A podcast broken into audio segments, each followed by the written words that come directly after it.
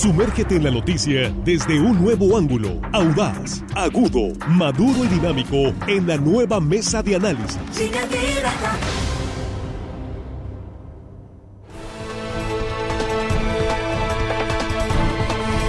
Estamos de regreso, efectivamente ya estamos aquí en la mesa de análisis de línea directa en esta primera emisión de mitad de semana, inicio de mes miércoles 1 de febrero 2023 y la pregunta que pues muchos se hacen es ¿cuánto durará la cuesta de enero? ¿Sí? ¿Cuánto tiempo? Porque evidentemente vienen más eh, incrementos de precios en productos, en servicios, en fin, ahorita vamos a hablar de esto. Permítanme, antes que nada, agradecerles en la compañía. Agradecerles que sigan con nosotros y que compartan esta transmisión en vivo en sus redes sociales. Muchísimas gracias. Esperamos sus comentarios. Vamos a hablar de lo que más ha subido en estos días y lo que viene, ¿sí? Y saludo a nuestros compañeros aquí en la mesa. Jesús Rojas, ¿cómo estás? Muy buenos días. ¿Qué tal, Víctor? Buenos días, buenos días para el auditorio y por supuesto buenos días para los compañeros. Ya llegó febrero. Ya llegó febrero, sí. Juan Ordorica, ¿cómo estás? Buenos días. Muy buenos días, Víctor, compañero de la mesa, amigos de la producción. Y hello, estimados audiencia que hoy miércoles nos escuchan. Saludos. Saludos. por supuesto. Armando Ojeda, ¿cómo estás? Buenos días. Muy buenos días, amigos. Estrenando mes, Víctor, febrero. Dicen que febrero loco y marzo otro poco. Sí, ¿verdad? Pues ya empezó un poco lluvioso. No me sabías. uh, ese es bullying. Entonces, este, entonces ahora va a ser febrero, marzo y abril con, y abril, con noticias de sí, clima. Como, ¿eh? como van los, los cambios climáticos. Bueno, es, es, un gusto saludar a los compañeros de la mesa, chicos de la producción, gente de todo el estado de Sinaloa. Sí. Y más allácito de nuestras fronteras, amigos, que sabemos que hay muchísima gente amablemente, Víctor, con nosotros en frecuencia. Fue el tren, pero bueno. Pues vamos con el, con el tema, Jesús. Eh, la gente pues sigue preguntándose por qué estos eh, incrementos eh, tan in, pues prolongados. ahora con la UMA, la ¿no? UMA, que es la unidad de, med de medida de actualización, actualización así es. que impacta en, en los pagos, sí, sobre todo es, créditos. Sí, es la cuantía Sí. del pago de las obligaciones y supuestos de las leyes federales. Es decir, si te ponen una multita de mil UMAS, al día de hoy serían 103.740 pesos porque la UMA está a 103 pesos con 74 centavos. Sí. Entonces las UMAS están ahí, algunos seguros también están en UMA. Es decir, se van actualizando conforme va pasando el tiempo para que no pierda valor, digamos, tu, tu dinero ahí, Sí, ¿no? sí, Pero bueno, también las multas están en UMAS, así es de que ya se actualizó. La UMA, digamos, en los últimos años estaba en 96 pesos en el 22, en el 21 89, en el 20 86, en el 19 a 84 y ahorita pues ya alcanzó la cantidad de 103 pesos con 74.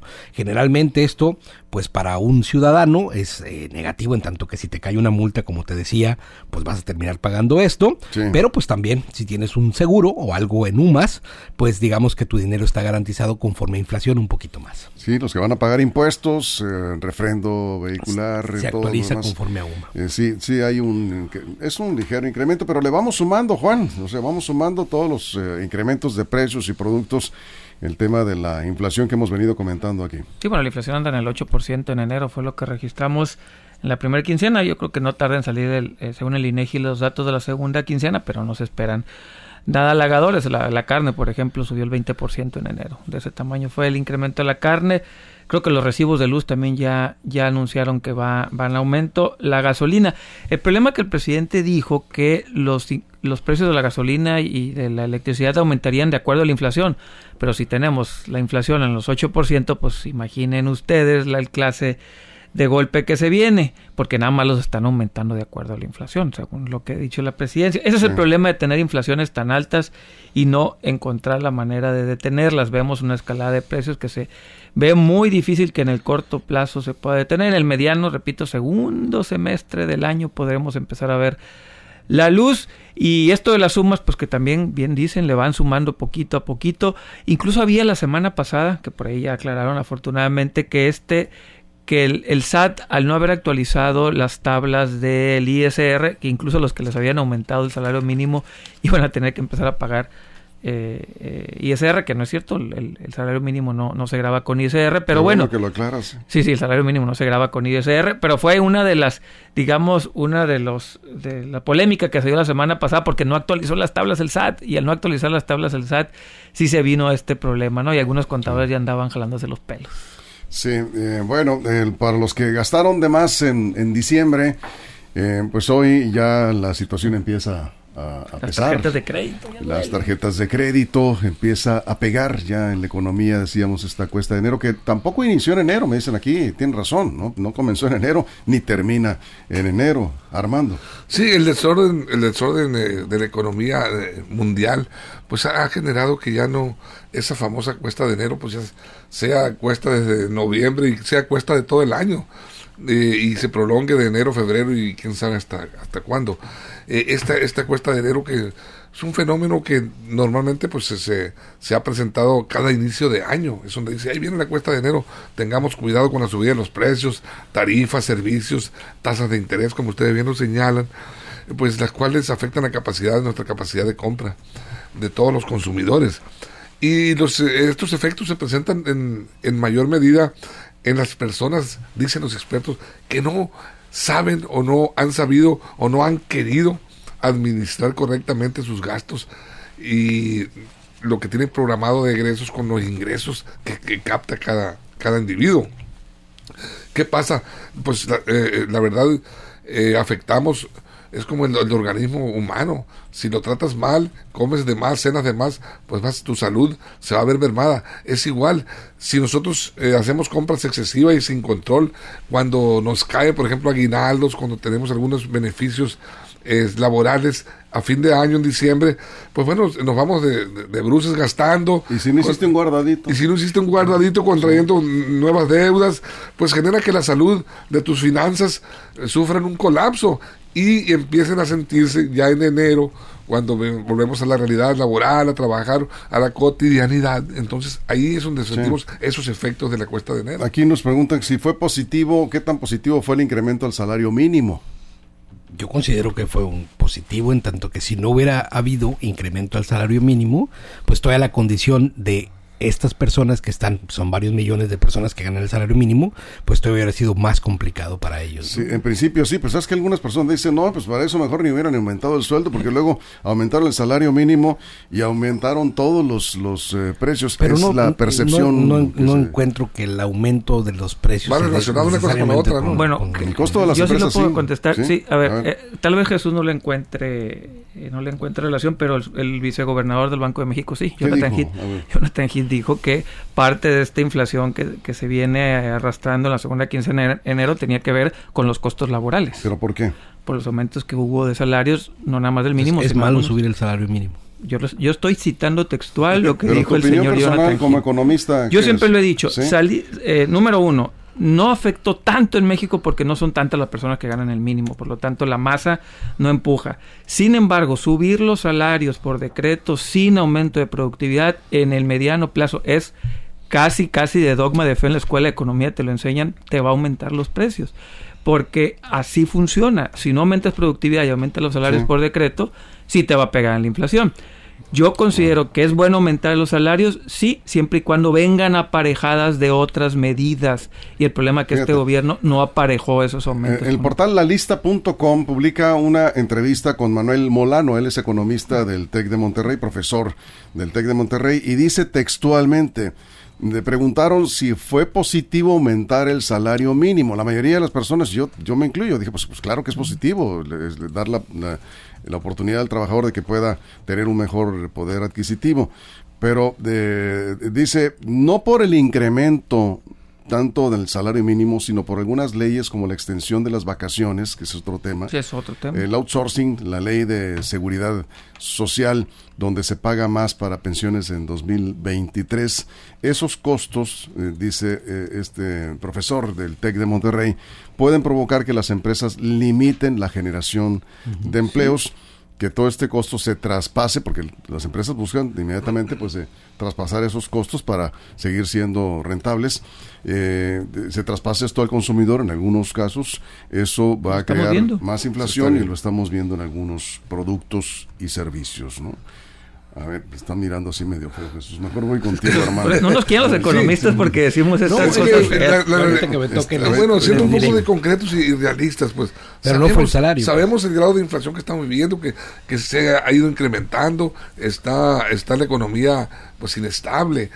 Entonces, a ver, eh, en respecto al, al aumento salarial, si aumentan los salarios, en automático Mínimo. aumentan el gasto y los compromisos laborales de los empresarios. Sí, es en automático. En automático, en automático. Mayor carga fiscal. Es mayor carga fiscal. Sí. Carga ¿Cómo? laboral. Entonces, el reto para los empresarios, sobre todo a los pequeños empresarios, cómo enfrentar este nuevo compromiso laboral que están adquiriendo con un incremento salarial de sus eh, trabajadores, aumentando los costos y servicios, aumentando los precios, de alguna manera tratando de equilibrar un poco lo que va a representar el gasto por los aumentos salariales con, eh, con los beneficios, con las utilidades del, del negocio. A ver. Entonces, si no, no es negocio, no es a, a ver, empresa. a ver, Jesús, algunos analistas sí consideran que el incremento, porque fue un incremento de 20% del salario mínimo, sí es un factor que eh, afecta la, la- la inflación en este caso, Sí, ¿no? pero, pero justo lo que leías de este experto del TEC de Monterrey dice no el salario, sino más bien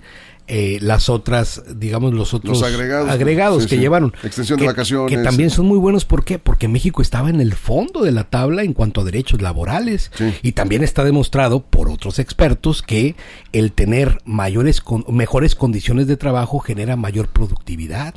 Entonces tenemos que llegar a un punto en donde haya un equilibrio a lo más que se pueda para que las condiciones laborales en México sean óptimas como en otros países, para que puedas tener menos rotación, para que te puedas tener una planta laboral más conforme y también el trabajador que durante mucho tiempo, digamos, ha padecido, sobre todo el trabajador mexicano, Sí. eh, digamos, algunas eh, no están, digamos, a la par de otros países, puedas entonces mediar para poder estar en este punto. Entonces, Creo que yo todos no estamos de acuerdo en eso. Yo ¿eh? creo que el Sí. empresariado mexicano no es el logro que quieren muchos ver. El empresariado mexicano está haciendo un esfuerzo extraordinario Claro. por poderle dar trabajo a los mexicanos. Eso no lo da el gobierno. El gobierno no genera empleos. Pero los para empleos los- mantener la planta laboral, Laboral a lo más que se pueda, En estas ¿no? circunstancias no es fácil. No ¿eh? es fácil, claro, Sí. y hay que pagar, y hay que pagar empleos y hay que pagarlos con todos los derechos. Bien. ¿Sabes dónde creo que está el gran reto? Hacer que el gobierno, eso sí le corresponde, que todos sean parejos, porque desafortunadamente hay muchos empleadores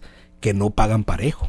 No, y además en el tema de la recaudación de impuestos, No. eh, el SAT sigue enfocándose, iba a decir principalmente, no, solo en los contribuyentes cautivos. Ha aumentado Y- la y- recaudación en este gobierno. ¿no? Sí, sí, pero... Sí, en eso tiene encarga- palomota ahí. Sí, ahí sí, sin duda, es uno de los ma- mayores Poco se le aciertos. escapa. Sí, el problema es que todavía hay una gran cantidad de, eh, pues, sí, contribuyentes, vamos, no son contribuyentes, ¿cómo le podemos llamar? ¿Evasores? Que no pagan impuestos. Ah, no, pues. pues son los evasores Sí. fiscales. Evasores, pa- para- pero el SAT no se enreda, es voy con los que ya tengo aquí y contra esos, ¿no? Pero, Sí, entonces aumenta la fiscalización contra los que están pagando impuestos. Pero sabes que hay una falsa apreciación, ahorita voy a buscar los números, no me acuerdo exactamente, pero hay una falsa apreciación que dicen que los que las personas que más ganan en este país son las que menos pagan impuestos. Los últimos Eso es deciles, falso. los últimos deciles están pagando cerca del 60-70% de los impuestos en este país. O sea, el- los más ricos eh, del país pagan el 70% de lo que acumulamos, que O sea, pudieran de pagar lo- más. de lo- del total. Del total, Sí. ahorita voy a ver bien los números, pero es recauda aproximadamente es Sí. del 60 y 70% en México los recauda, nada más, Sí.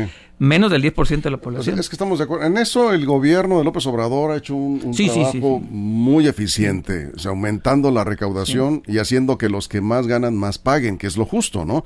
Pero volviendo al tema antes de la pausa. Ah, rápido, voy a, A decir ver. por qué lo de, lo- por qué lo de los salarios eh, se quedó corto o más bien aumentado los salarios mínimos. Me acuerdo que en la escuela de economía me decían, si llega una persona con obesidad al doctor y le dice, lo primero que le va a decir es, ponte a dieta y pierde los kilos. Pero le tienes que hacer un plan de nutrición.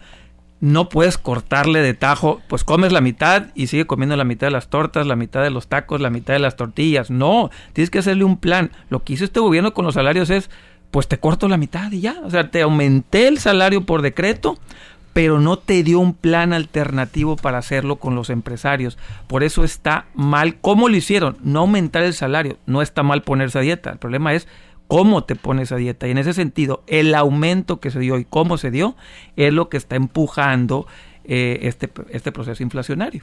Eso es.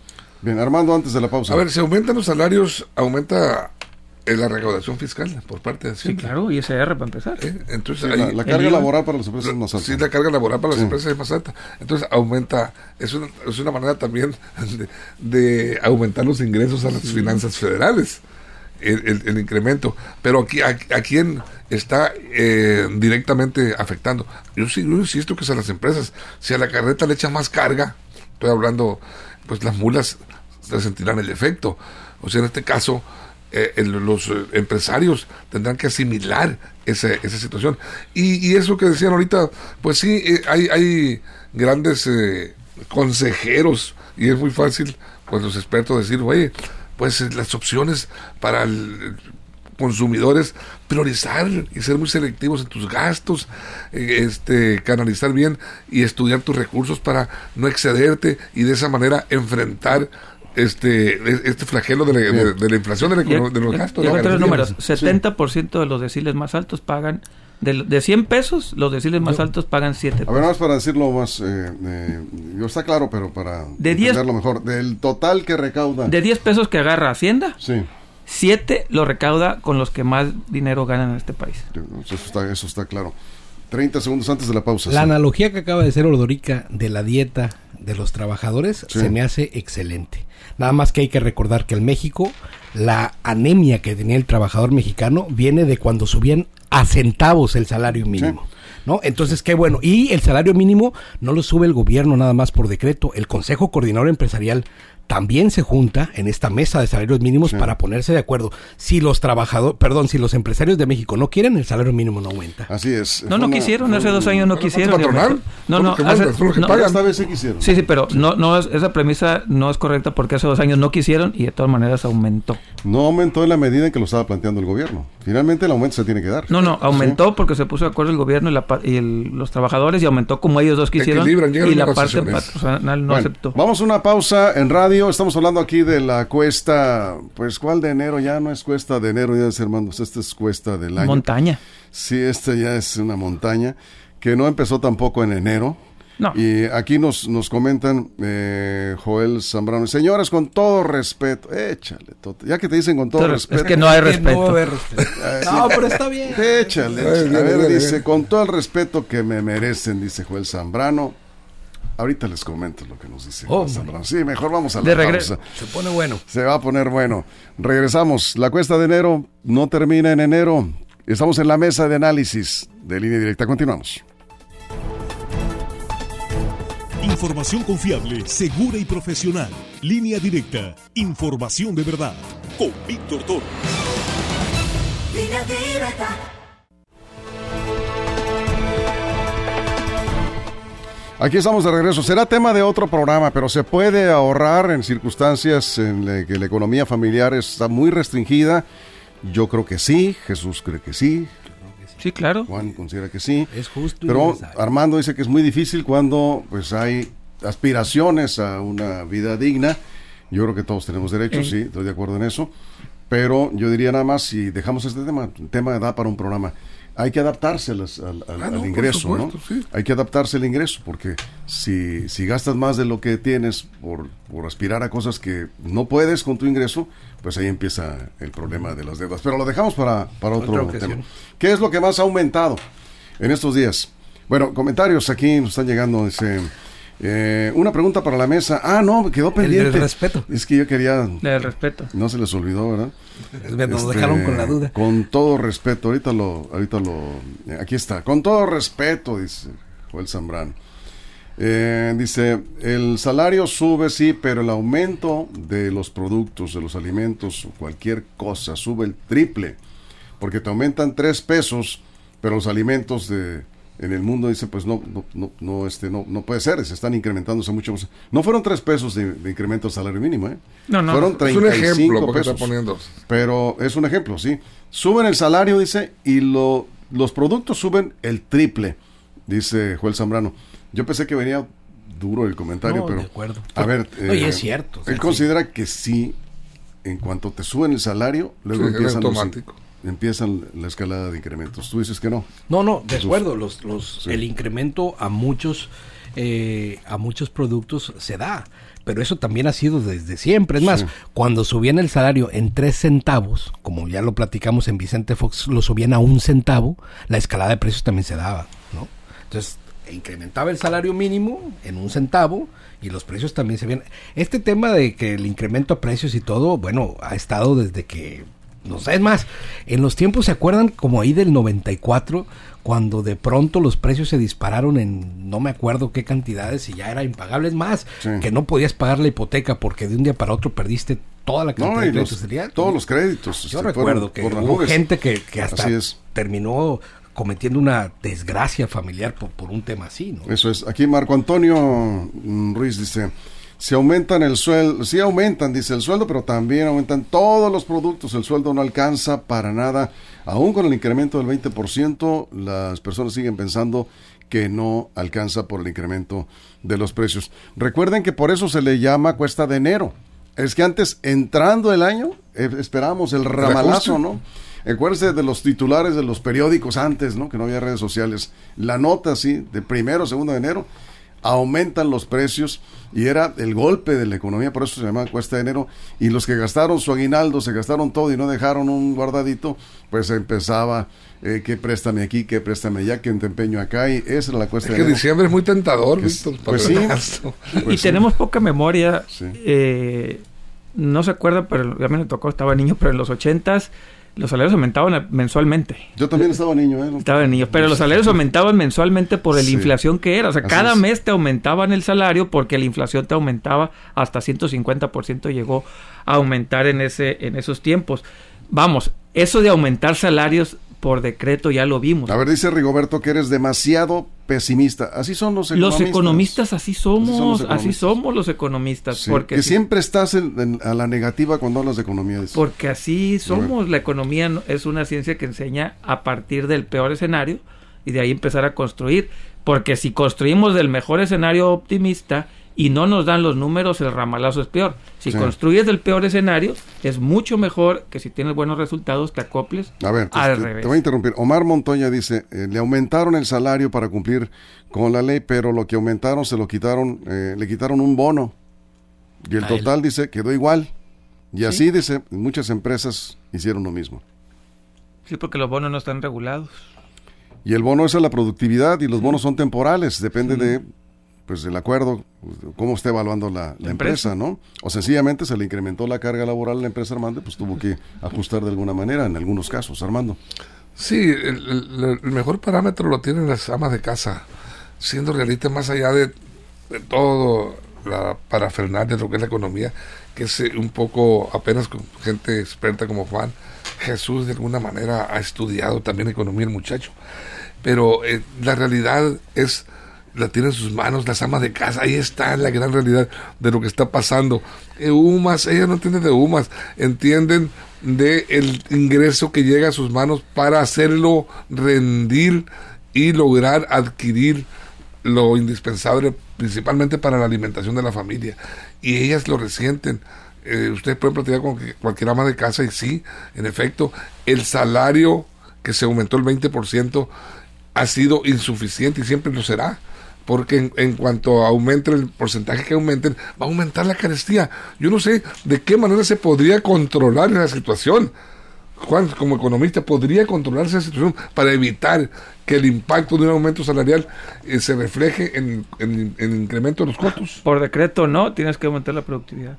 Punto. Eso es. Una pregunta, dice, para la mesa. ¿Qué opinan de la designación de una mujer como presidente del Colegio de Economistas, hablando de economía? Ya lo comentamos en su momento. sí, ya la Nos entrevistamos. parece una, y ya la entrevistamos además, una excelente decisión. Buena académica. Eh, sí, además, la Comisión de Salarios Mínimos eh, se integra por trabajadores, gobierno, patrones para ponerse de acuerdo en el aumento, eh, dice, del, del sueldo, eh, en el incremento anual. En este gobierno los salarios dejaron de indexarse a la inflación para tener incrementos reales. Sin embargo, desde el año pasado, los empresarios indicaron que eh, los aumentos tan significativos no podría soportarlos la economía. Jesús. Pues mira, en este sombrío arranque de año hay al menos algunas luces de buenas noticias.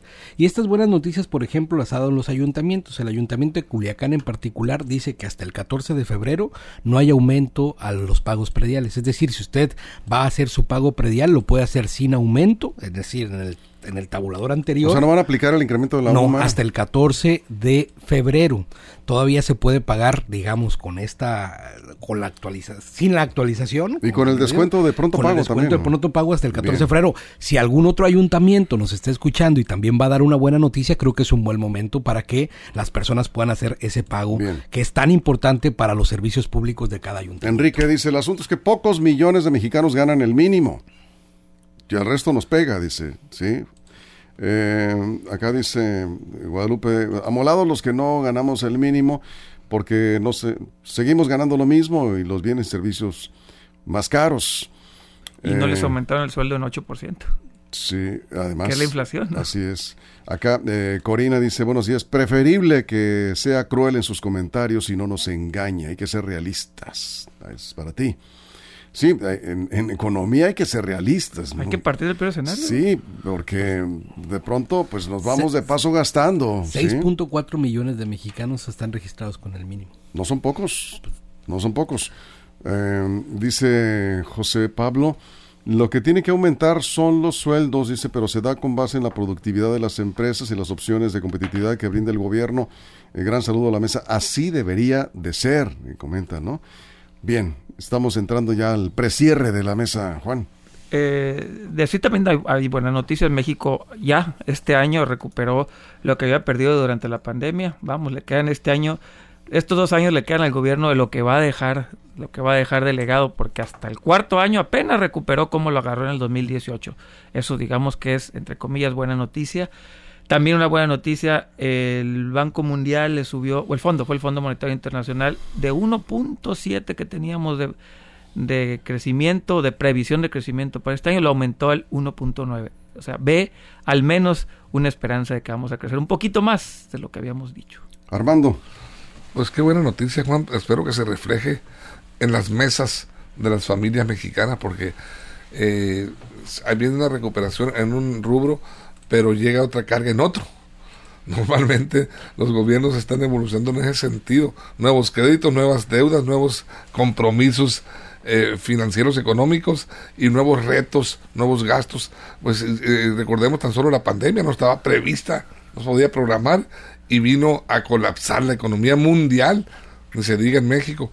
Y sobre todo eh, se resintió en los países eh, que estaban afectados por la inflación, que estaban sufriendo con Sí. las consecuencias. Entonces, ahí está el, problema. Aquí. Juan Francisco dice, deben de considerar que los niveles de carestía son regionalizados, están Sí, claro. regionalizados, hay ciudades muy caras en alimentos y servicios como Culiacán.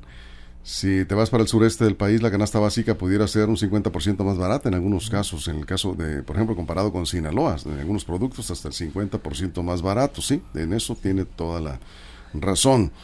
Bien, Jesús. Sí, el dato que daba ahorita era del Instituto Mexicano de la Competitividad, pero Sí. el INEGI reporta 18.7 millones de mexicanos que únicamente ganan el salario mínimo.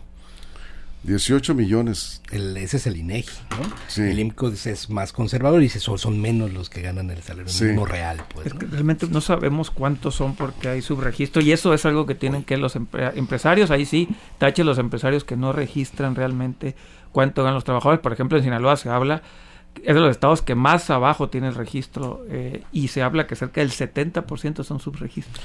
A los jornaleros agrícolas, ¿cómo los tabulan? Es, es, es mínimo. Es que a ver, Depende. Es que a veces Porque son, aquí en Sinaloa son miles de... Se habla que cerca del 70% de los registrados en Sinaloa están con subregistro. Pero es que a veces no nos toca ver, pero hay regiones de México donde hay gente que gana mucho menos que el salario mínimo. Esa es una realidad. también. Y hay regiones de México donde se no te trabajan por el salario mínimo, Así ¿eh? que te ganan Sala- dos o tres salarios mínimos. Rápido, el estudio- hay un estudio eh, que me tocó hace cinco años que el salario, el salario mínimo de, ahorita, el salario mínimo de mercado está como en 320 pesos al día. O sea, el, el que la gente esté dispuesta a trabajar por 320 pesos al día es el salario mínimo, digamos, del mercado. Entonces es lo menos. Es lo menos. ¿no? Sí. Aquí nos insisten en la pregunta, ¿es posible ahorrar en estas Sí, condiciones? sí es posible. Vamos a hacer un programa. Sí, de Eh, ahorro. vamos a dedicarle, Ah, ¿qué les sí, parece en la mesa? A ver si sí. invitamos a un experto en, eh, en finanzas personales. Sí.